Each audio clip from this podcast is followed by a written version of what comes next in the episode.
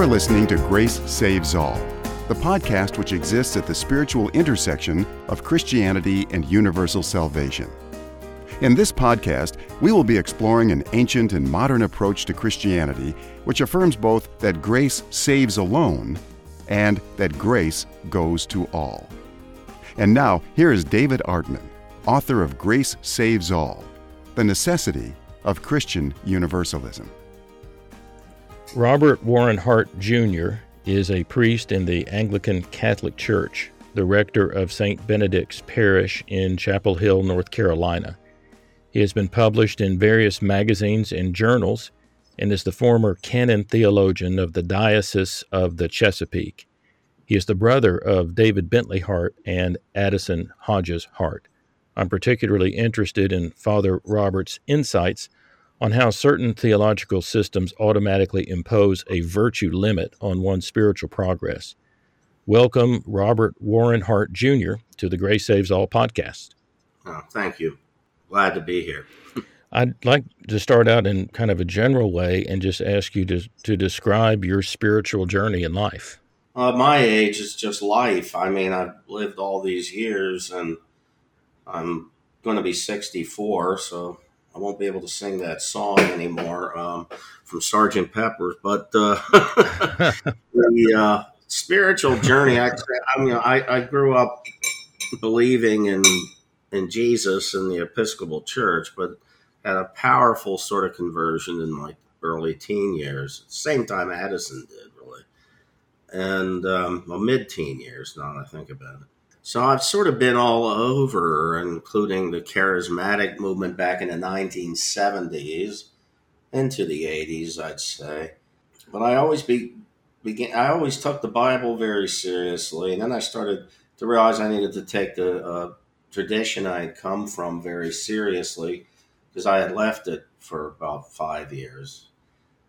I needed to take it very seriously mm-hmm. and and realize that Christianity is is ancient, and so I would absorb the uh, the teachings of the you know the patristic church, the church as as as it had understood the Bible. As for spiritual journey, I guess it's up and down. I've learned the hard way uh, that I'm a sinner and that uh, I can't, you know, I need the grace of God constantly, you know, to overcome those those aspects that you know the, the world, the flesh, and the devil. But I would say a lot of my my journey in the last few decades has been to really come to understand the prevalence of the love of God and how that has to be reflected, must be reflected in our lives if we're to fulfill the purpose that you know why He has saved us in the first place. Excuse me, my dog for trying to chime in. She's she's a deep thinker. You were saying that you had a a revelation experience when you were in your teen years. And from that moment, when did you get to the point where your revelation began to include that God would ultimately save all in Christ? Well, I want to point out that okay, what I had was, I guess, it's better referred to as a, as, as a conversion, a very powerful, not to a different religion, but to what I really, you know, had been raised to believe, but to, to really I don't know. It just be, you know, the best way to put it is is it was personal at that point and became very real. I would not say that I've ever had any revelation that God would ultimately save everybody. I would say instead, and maybe I'm cautious about that kind of language because of the charismatic, you see, background that has put me in touch with Pentecostals and other people who say they have revelations. I haven't had that revelation as much as I have accepted the teaching that I believe really is what is in the New Testament, really is the doctrine of the church, really is consistent with what has been revealed in Jesus Christ, by Jesus Christ, through the apostles, and expressed very well by saints and church fathers and again, I'll say especially Gregory of Nyssa. It was really, oh, I guess in the early '90s that I finally, I, I really discovered two things at the same time. revelation, I guess, is an okay word, but only with a very small r. One was that um, through the influence of, a, of an Episcopal priest who was the rector of St. John's in Glyndon, Maryland, named Philip Roulette, where I was a member in the early 90s before I became a continuing Anglican and was ordained. Uh, just simply helping me, I think, clear the rubble out of my mind with, you know, why what the scripture really reveals is apocastasis. Boy, I hope I said that right. That word always is tough. apocastasis, you know. That that universalism is is really what what you find in the scriptures, and if you get away, if you change the clutter of translation problems and so forth, this is what you get.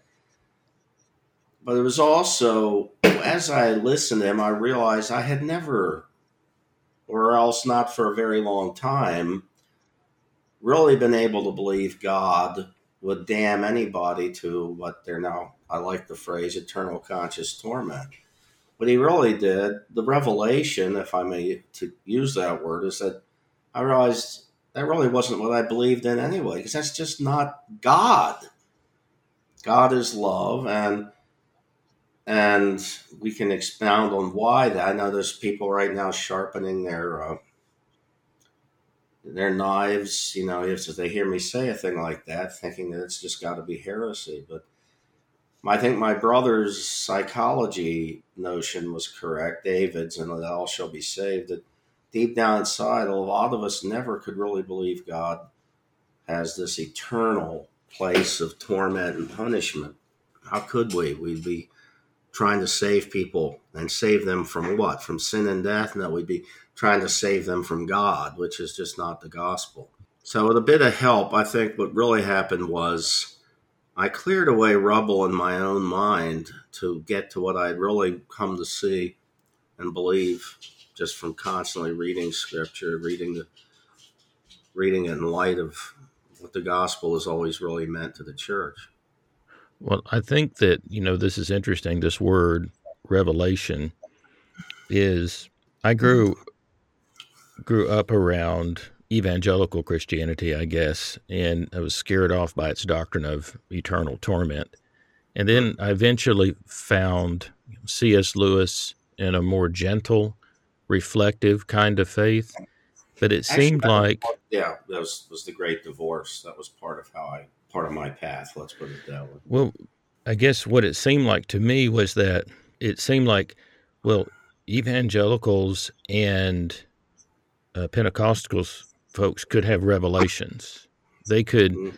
they could have, they could have revelations, but the in general the revelations always seemed to be about how dire hell was going to be, or, and then and then it was left to, to our side, if you want to put it that way, would just say things like, well, that doesn't make sense.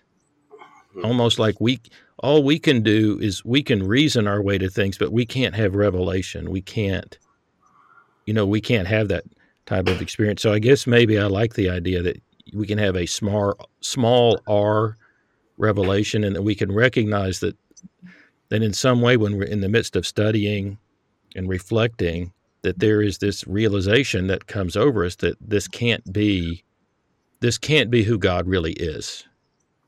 Yeah, I mean what was partly revealed to me was that I really had never believed or had not at least for a long time believed God could do that and still be described by St. John as agape. But the fact of the matter is again, I want to say it's I don't believe a doctrine was revealed to me because you know I don't want anybody think I'm saying uh, I'll use the word revealed as an I uh, I accept the light that's already been shining. But I believe that apocastasis is the revelation, and I believe there's no other reasonable interpretation of passages of Scripture, such as 1 Corinthians 15. So that certainly came from revelation It wasn't mine. I'm I'm the recipient of the teaching, but yeah. Well, you sent me the beginnings of a piece that you're working on, which has to do with how certain theological constructions end up placing virtue limits on their adherents. And uh, I'd like to share some of the selected passages that I took from that and ask you for some further elaboration. So, is that okay if we do that? That's fine. Here's the first little passage. You wrote, It is essential that we know God truly, and that requires putting away speculations from the carnal mind. For we shall proceed to no greater moral understanding, nor acquire any virtue which makes us morally better than what we perceive God to be. Well, it's quite clear from passages of the New Testament that we, in order to grow into our vocation as saints, we must acquire virtues. And we, you know, there's a list of virtues, the classical virtues, but what the the final three that are the most important. Final meaning, I guess, in terms of a journey we're all on: faith, hope, and charity. And we know that the greatest of these is charity. Now, if your theological beliefs are such that God could have created a universe with the intention of causing people to suffer forever, then you don't really see charity in God. Now you can rationalize and say, "Oh, I do," but He gives everyone freedom. Freedom from my brother's already answered all this. I don't need to. I mean, everyone should read that all shall be saved because they'll see the arguments. You know, that's not freedom. If, if you're capable of choosing evil, you're not free, and God's not going to let you stay bound forever. So, if God is willing to create suffering that involves no hope of ever coming out of it, where, you know, abandon hope, all ye who enter here, then if you believe that, then you're going to be capable of of doing great harm and evil and still somehow imagining that that, that that's okay that's acceptable and you may indeed be able to love people and be kind and compassionate when many a situation calls for it but i don't think that's the same as the virtue of charity so i believe if our theological system that we embrace allows us to perceive what ultimately is cruelty in God. We're not going to acquire the virtue of charity because then we'd be greater than He is. And I, I open that what I'm writing there with the psalm where the idol makers, it says, they that make them are like unto them. And I believe that that is a limiting factor. What you believe to be the greatest, the highest, what you worship as God, in terms of anything to do with goodness, justice, any moral understanding, that's as far as you can go. You can't exceed it. That's why I likened it to the universal speed limit, the um, speed of light. I believe there's a universal virtue limit. You'll only grow as far as your belief in God allows you to grow, your understanding of God allows you to grow. Well, I like this observation that you made. You said uh, the apostle tells us in that famous 13th chapter that without love, we are nothing. No amount of knowledge, understanding, good works, or spiritual gifts have any ultimate value unless we acquire the virtue of charity Elsewhere, he calls it the bond of perfectness in Colossians 3:14.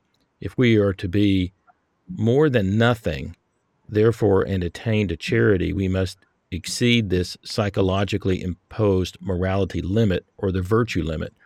We must have a true understanding of God as he has revealed himself in Jesus Christ.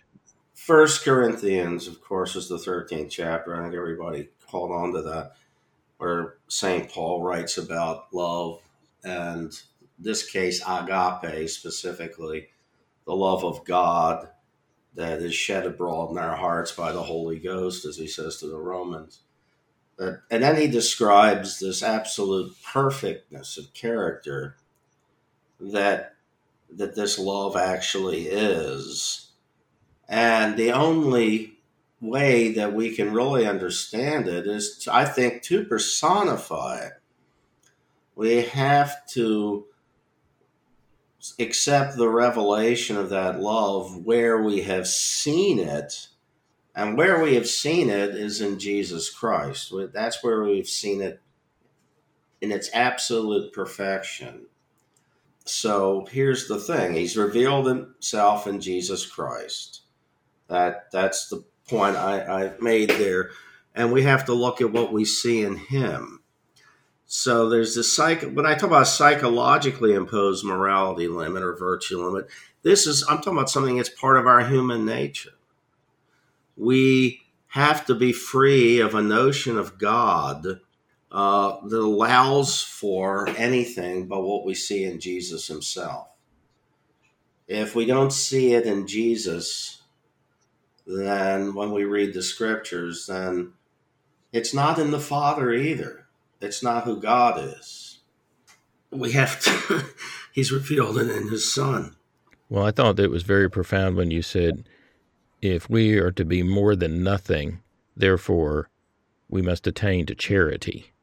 The, the problem I see with a lot of the people in that whole fundamentalist world, especially, but that I've seen in Christians and other in other uh, sorts of churches, is when they start to boast about their Christianity and get triumphal about it and believe themselves to be uh, special and privileged because they're king's kids, to use an old phrase from the 1970s. We're the king's kids. I think, you know, they, have totally thrown away First Corinthians 13. It's like being proud. If they're really believers, it's like being proud that you were born, which some people are, but it's ridiculous because uh, you didn't do anything. It's all a matter of grace given to you. But when I, I look at some of the triumphalism, especially of people who think that their faith, their beliefs are something that they should take pride in and that they can boast about, and it makes them better than people who don't believe the truth yet. Uh, the fact of the matter is that there's nothing there of charity, which is the only thing that makes us authentic in the final analysis. Nothing else does. I think this quote uh, from your article relates to this. You write, if we believe a theological system in which God's most important revealed attribute is power, or in which he had a plan to somehow be glorified by by the perpetual suffering of the lost, or in which our flawed notion of justice that so quickly lends itself to simple revenge, no matter how tortured or refined the rationalization, is reinforced to our satisfaction, or in which God's will can be divorced from his commandments to love him and to love our neighbor, then we make God into nothing, for we imagine him as without charity. Yeah, well, I mean, if if if the lack charity is to be nothing, which is what's taught clearly by the apostle Paul in 1 Corinthians 13, then the God they worship is reduced to nothing if he doesn't have charity himself. and and this mm-hmm. is important. What I want to emphasize there is they've created a system in which God's will is divorced from God's commandments. Now, the commandments of God, I mean, one's handy in hand, you can say there's 613 of them in the Torah, many of which, of course, are religious rituals and sacrifices and so forth. But the fact of the matter is, for Christians, we already know the summary of the law is very clear from Deuteronomy Thou shalt love the Lord thy God with all thy heart, with all thy soul, with all thy mind, with all thy strength. And from Leviticus Thou shalt love thy neighbor as thyself. Jesus makes it clear this is the summary of the law. These are the two greatest commandments of the law. And now we come to a problem where God's will has everything to do with uh, all kinds of evil that he uh, preordained before the world. God's will involved that man fall into sin. That God Himself preordained. That God's will involves eschatological things that require sin. Uh, we have we have two instances, and you may remember I mentioned these. Uh, one is when Joseph is sold into slavery by his brothers, and he reveals to them at the end that he's not going to seek any revenge because he says, Oh, you meant it for evil, but God meant it for good to save, as it is this day, many souls alive.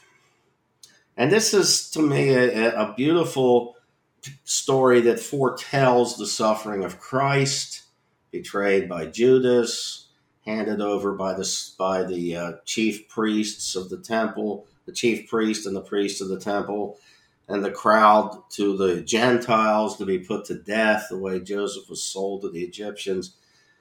And so people will take that passage from Acts where they pray, oh, that you know that these people did these things because uh, they were doing what you know to fulfill what your four council had already uh, predetermined, etc. And they make it sound as though this means it was the will of God for all these sins to take place. By that way of looking at it, God willed that Judas betray Jesus. God willed that Caiaphas uh, and the priests stir up the crowd, and God willed that they commit the sin of handing him over to Pilate, whereas Jesus says, He that, you know, delivered me to you is the greater sin. It is definitely a sin. And so that all these details they see as God's will, and they take the same reasoning and they apply it to eschatological things yet to come. All these things are God's will. And I believe that uh, if we really examine what's being spoken of there, it's providence and providence does not require that God will any of these details. It only requires that no matter what evil billions of free creatures, rational creatures, are capable of doing, that God's will is still good. God's will will still prevail. You know, it's, it's, it's he's more than the master chess player. He's no matter what you do, Pro- providence means he will make his will come about. It doesn't mean that he willed for Judas to sin. It does not mean that he willed for Caiaphas to hand Jesus over. But since they were going to do it anyway, and since man loved darkness rather than light, and here this perfect light had come into the world, and they couldn't stand the brightness of it, and therefore, in a sense, it was inevitable so that that he made use of this when the son obediently, willingly submitted to it and offered himself, so that humanity would be redeemed from sin and death. But to say that God's will involves sin presents an automatic problem with what you believe God is. He you, you suddenly have a psychotic sort of God in your mind. Does God reveal his will in those commandments? Thou shalt love the Lord thy God, thou shalt love thy neighbor as thyself. And when he tells us to always forgive and to bless and curse not, and all of these things, th- these are God's commandments. If you create a scenario in which God can will something other than what he has commanded, you have two problems. One, because what he has commanded is love, and that, again, I believe that's agape, that's the love of God what he's commanded is love, you're saying he wills something that is contrary to love. If he willed for Judas to be the traitor, then that's contrary to love. He didn't love Judas if that's what he willed. But God is love. So now we have a problem. Which is it? And again, the ability to incorporate into your understanding of the perfectly good God something that allows for evil does exactly what I'm saying and imposes a limit on how far you're going to grow. Another thing that you wrote is we miss the mark greatly if we can speak of predestination without considering that God has forever willed the end from the beginning, and that in the creation, the genesis of his work and its end are all one work. This was very well summarized by my brother, Dr. David Bentley Hart, in his book, That All Shall Be Saved. Yes, of course, he, he's getting this from Gregory of Nyssa. Uh, the end from the beginning. I, I've when human beings start speaking about freedom and justice and all, as we're going to do because we're people and and these are worthy and and you know significant things to discuss, we're still going to be limited by the fact that we're traveling in time. We're all traveling into the future, second by second, and we're we are seeing things from the perspective of of this very temporal existence we know and so we we look at justice as a certain thing that, that is within this this process we look at freedom as something that is limited to this temporal process that we know and god is not bound to this time this this thing that we live in. He's not he's not living in time. He is not bound by the rules of time. And with God, it's all a creation that He made from the very beginning. So to us, it looks like a work in progress. A work in progress is a mess. It's always a mess. So if you go into an artist's studio and you look up at the easel and you see a painting in progress, you don't know what it is you're looking at necessarily. You might see what looks like just mm-hmm. a mess all over the, the, the canvas, something that looks terribly disorganized. And you can make sense out of what you see, but what you don't see is the picture the artist does see in his mind. He saw it before he ever mm-hmm. even put that canvas on the easel. So, so it is. I believe the universe, creation, all of creation, is something that God has seen in its perfection and its ultimate end. He's seen it and he saw it. And I, even now, I'm talking in terms of time when I say saw it, and that's a limiting factor. God's not in time. But the fact of the matter is, it's all one work. We speak of the beginning, we speak of the end and there's a whole lot of Christians that are focused on what they call the end times, and they're they're looking out how things are supposed to work out, and they think they can read the Bible in one hand and a newspaper in the other, and all this stuff. That's just not. It, they're not going to find fulfillment of Scripture in that. That's silly. But the fact of the matter is, they're they're trapped in this and trying to make sense out of things that are eternal, and by eternal, I mean I don't mean goes on forever. I mean is outside of time altogether. Where where now we're talking about God with no beginning and no end. God sees the total perfection. I mean, I when Leonardo uh, looked at the canvas that, where he was going to paint the Mona Lisa, he saw the Mona Lisa and its in its perfection. God sees the creation in its perfection, and we don't. So that to me is is something that does not allow for ultimately a hell that's eternal. Yeah, it allows for hell, but it doesn't allow for a hell that's eternal from which no one can be redeemed or saved. Nor does it even allow for people to be continually in bondage to what people wrongly consider the freedom to choose evil. And again, those that argument was so well made by my brother. I don't need to make it again, and probably couldn't do it as well as he did.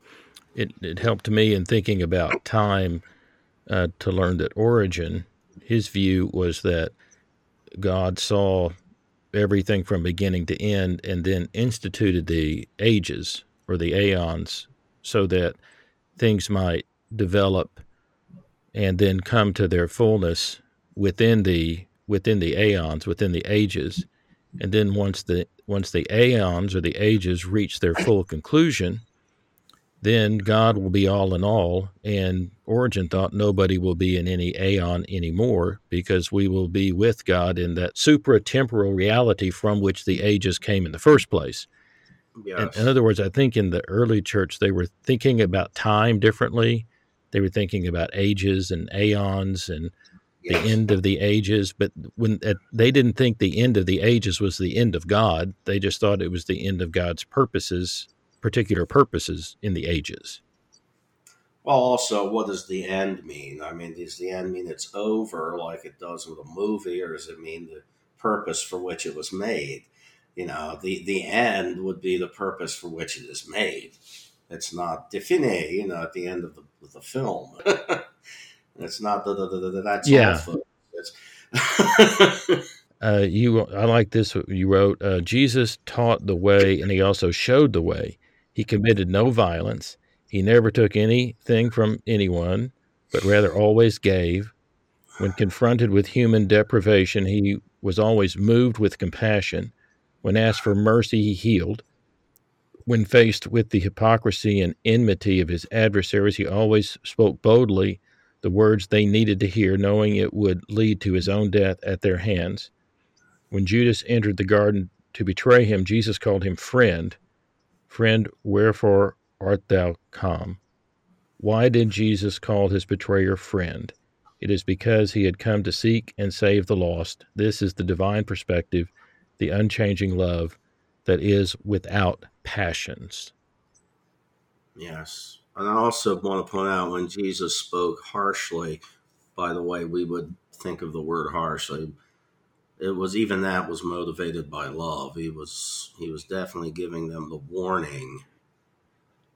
Jesus called Judas friends when Judas was showing up not to be his friend but to betray him. And yeah, I'd read that a thousand times, and but it was when I was once listening to it on a Good Friday. Sometimes, if I have enough time, I like to, assuming the day gives me the time, I like to just sit back and listen to the entire St. Matthew Passion by J.S. Bach. And I was listening to that, where once again the scriptures being recited, this time it's being sung.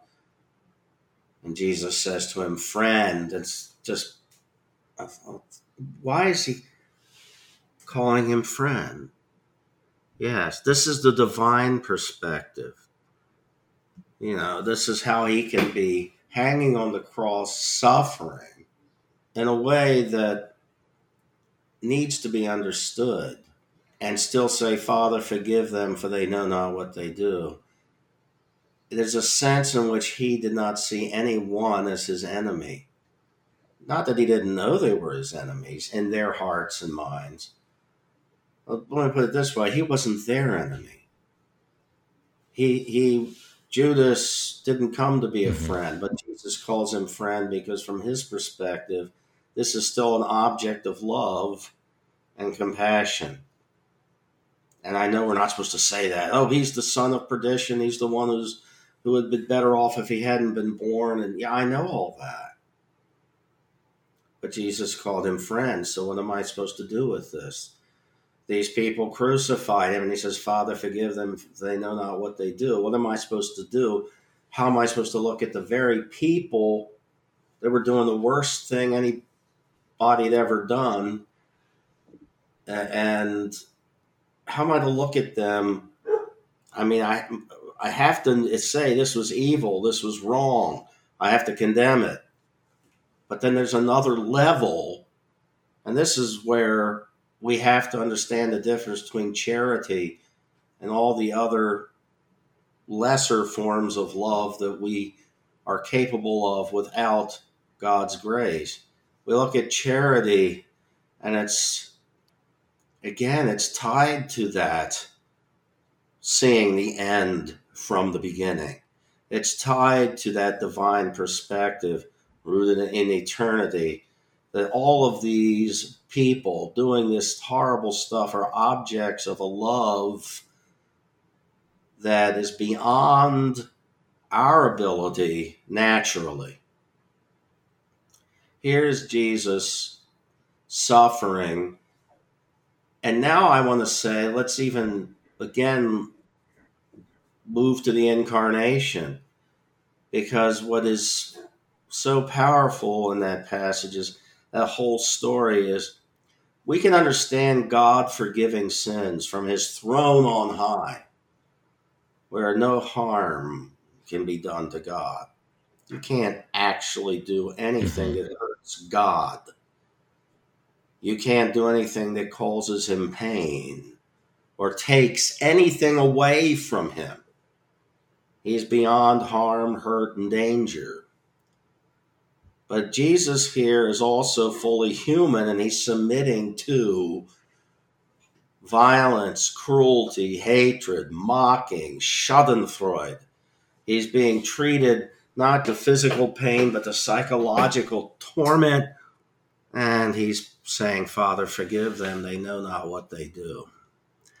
And he's saying this not just in his divine nature, which is not threatened or suffering, but the same person is saying it in his human nature, he's saying it. So the grace of God, he's letting us know, can pervade human nature, and we can become like him. To do that, we have to not read past these things.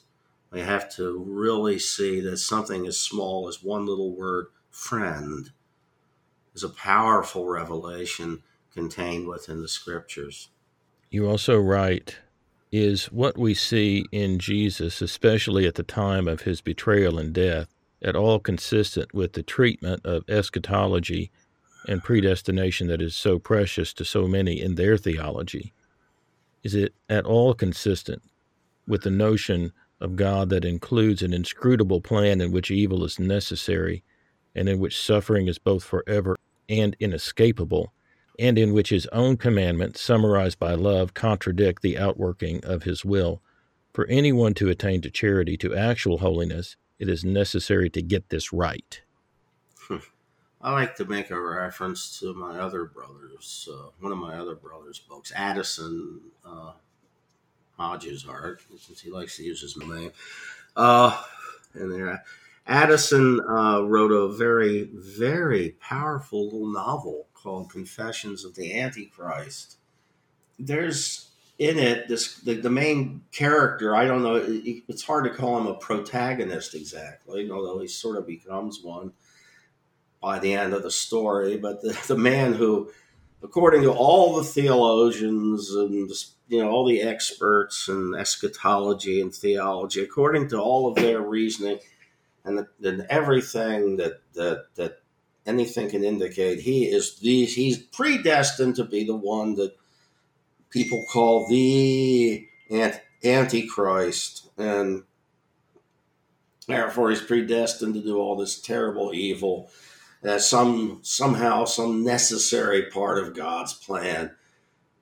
But in the book he actually has a conversation with christ. I don't want to provide too much of a spoiler but there's this one part where he basically says to the character to the person who's obviously Jesus Christ, the risen Christ appearing to him, he, he says to him, But I have to do all this evil. He says, What about the will of God?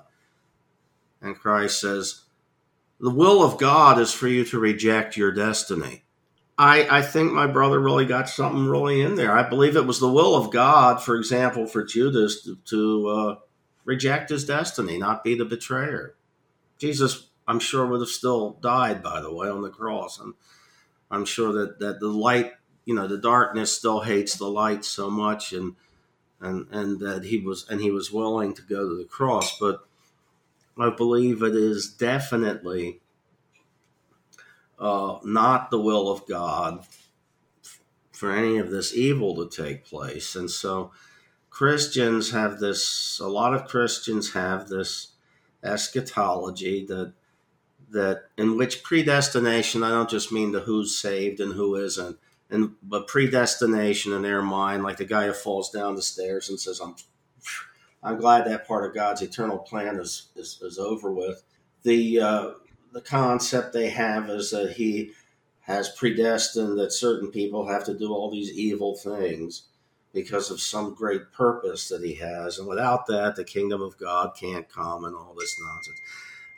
Well, if evil's necessary to God's plan, as something that had to be there from the very beginning, if that's the case, then we have to wonder about him. You know, what, what what's his problem?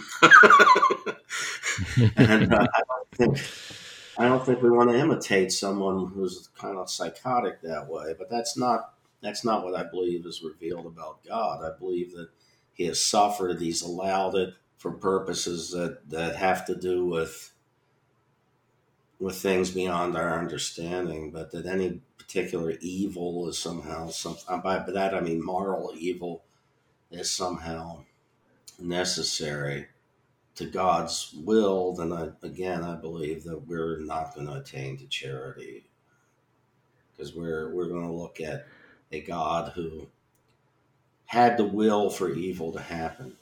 Well, let's just go ahead and, and kind of conclude things with this one uh, one quote um, that has to do with the final judgment.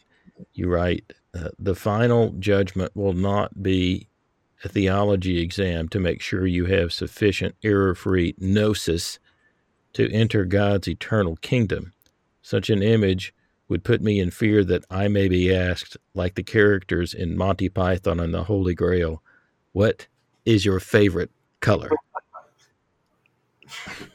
I hope people understand the reference to that.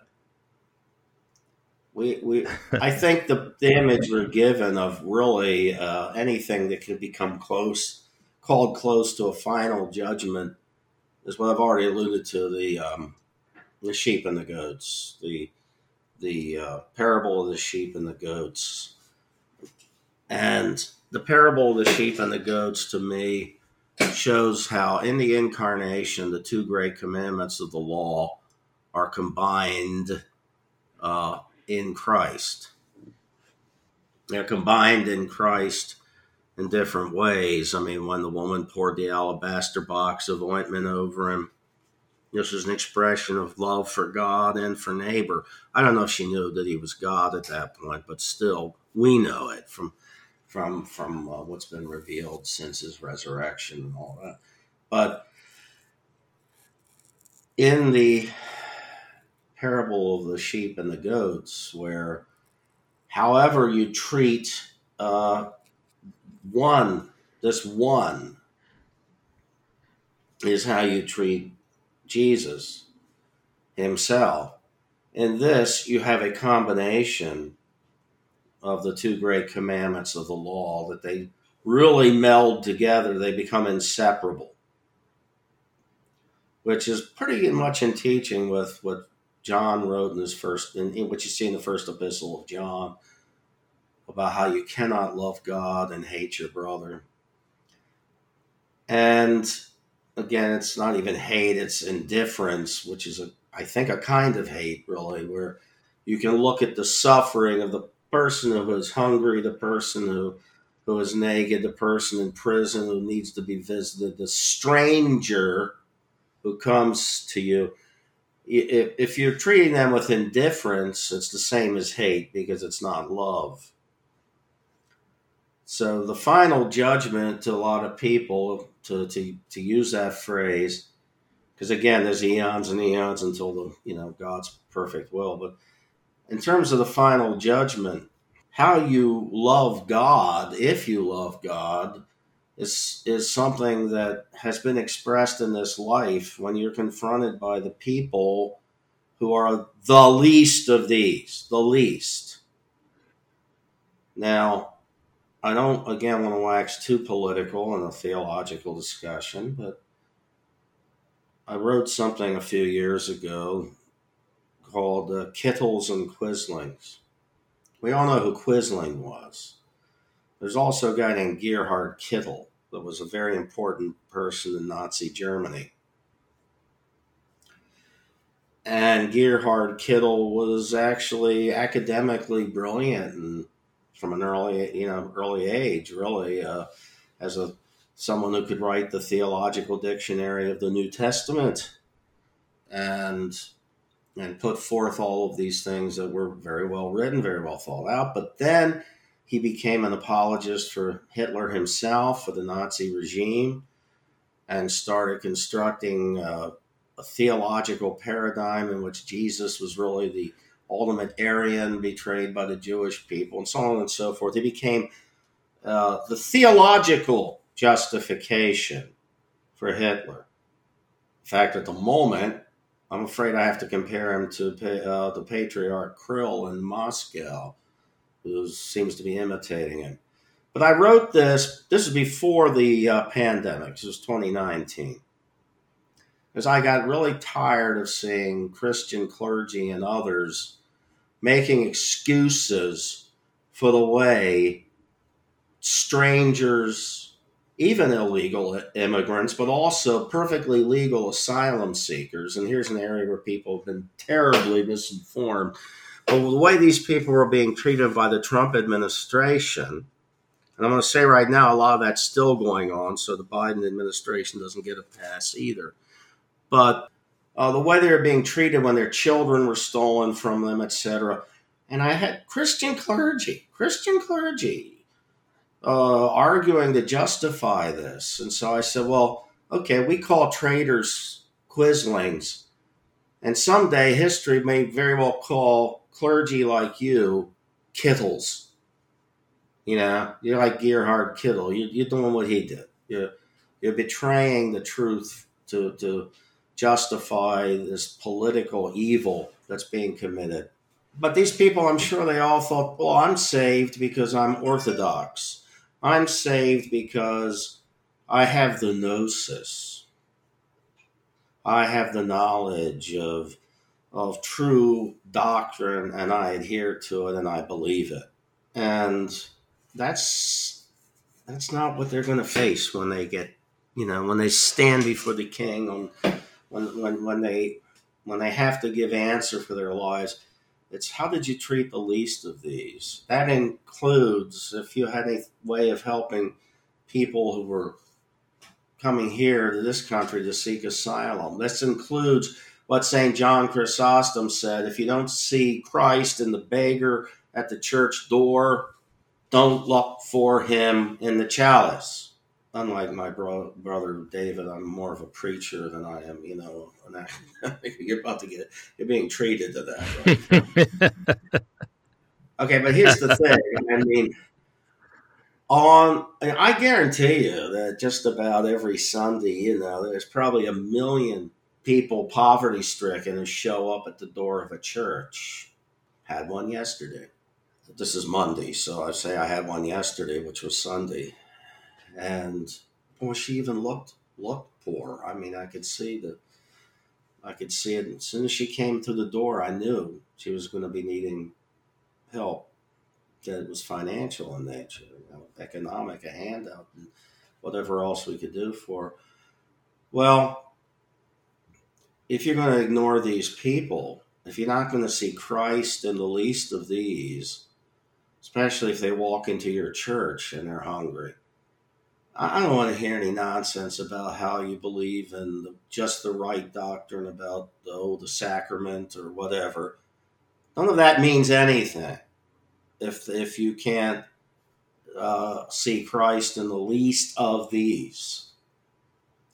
And the idea that you're going to whistle past the graveyard, that is, you're going to look at this person in need and pretend you don't see him because it's not part of what you planned on when you went to church and you wanted to be comfortable and etc. All of this is much more important than you know. Did you really understand the theology? Did you under Did you understand the gospel correctly? God, if if if it were a theological exam, I don't know that anybody would be saved. I mean, you know, I, I bet all of us have some really wrong ideas that we aren't aware of. Now we can we can understand doctrines. We can understand, but we can not really understand God. We can understand the doctrine of the Trinity, but we'll never understand the depths of and the heights of everything of, of who God Himself is, who the what the Trinity is. We can only know the doctrine of it as it's been revealed. We can understand that Christ died for our sins, even if we don't know how to put it perfectly, and He rose from the dead. And we, and we can believe all these things, but it, it the test of whether or not you really believe it and of course, James says this in the second chapter. James is how you treat Christ Himself, how you treat God in flesh, how you treat Christ Himself on that very inconvenient individual who happens to be the least of these is the one who you, you're coming across. You don't realize it's Jesus. You don't realize that this is God coming to you, giving you an opportunity to show love. You know how to prostrate before the altar. You know how to genuflect. You know how to worship God on high. Now, do you know how to show love to God by showing love to your neighbor? And by that I mean, do you really believe the Word was made flesh and dwelt among us? Because here he is, right now. And he's got his hand out because he hasn't eaten in two days. And by the way, there are people that poor throughout the United States, and I could write a whole book about that. We live in a country with desperate poverty all around us. But um, fact of the matter is, there's that's what is going to matter in the last judgment. Did you did you love me by loving this person who you saw as the you saw. I mean, the least of these. What's that's a human judgment. He's speaking to you on your terms. This one you saw as the least. That's the least of these. Mm-hmm. Uh, well, it seems it's it seems to me that uh, what's your dog? What's your dog's name? Savannah. That Roland made an appearance. Uh, Roland barked a, a good uh, a little bit in my interview, one of my interviews with David. So yeah, and he didn't really so. Uh, maybe I'll get. he didn't really sound like either. Well, it well it seems to me that all of your passion about all of these things and about charity and love is fired by your sort of ultimate insistence that that God is love, that the creation was conceived in love, that there's nothing but love that ever came from God, and that God's ultimate purposes will only be completed when the entire creation is able to reflect that love in which it was originally brought into being. I appreciate your passion about all of these things and that it's not just a theological endeavor for you, but that it's about real people's lives.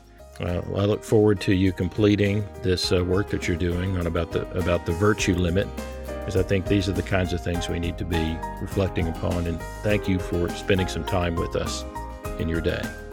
Thank you. I appreciate it. Thank you for joining us in this episode of Grace Saves All. You can help spread the word by sharing this podcast with others and by giving it a rating on iTunes.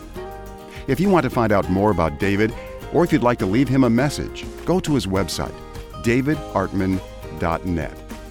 In the meantime, let's work together to help a hurting world know about the greatest news ever announced.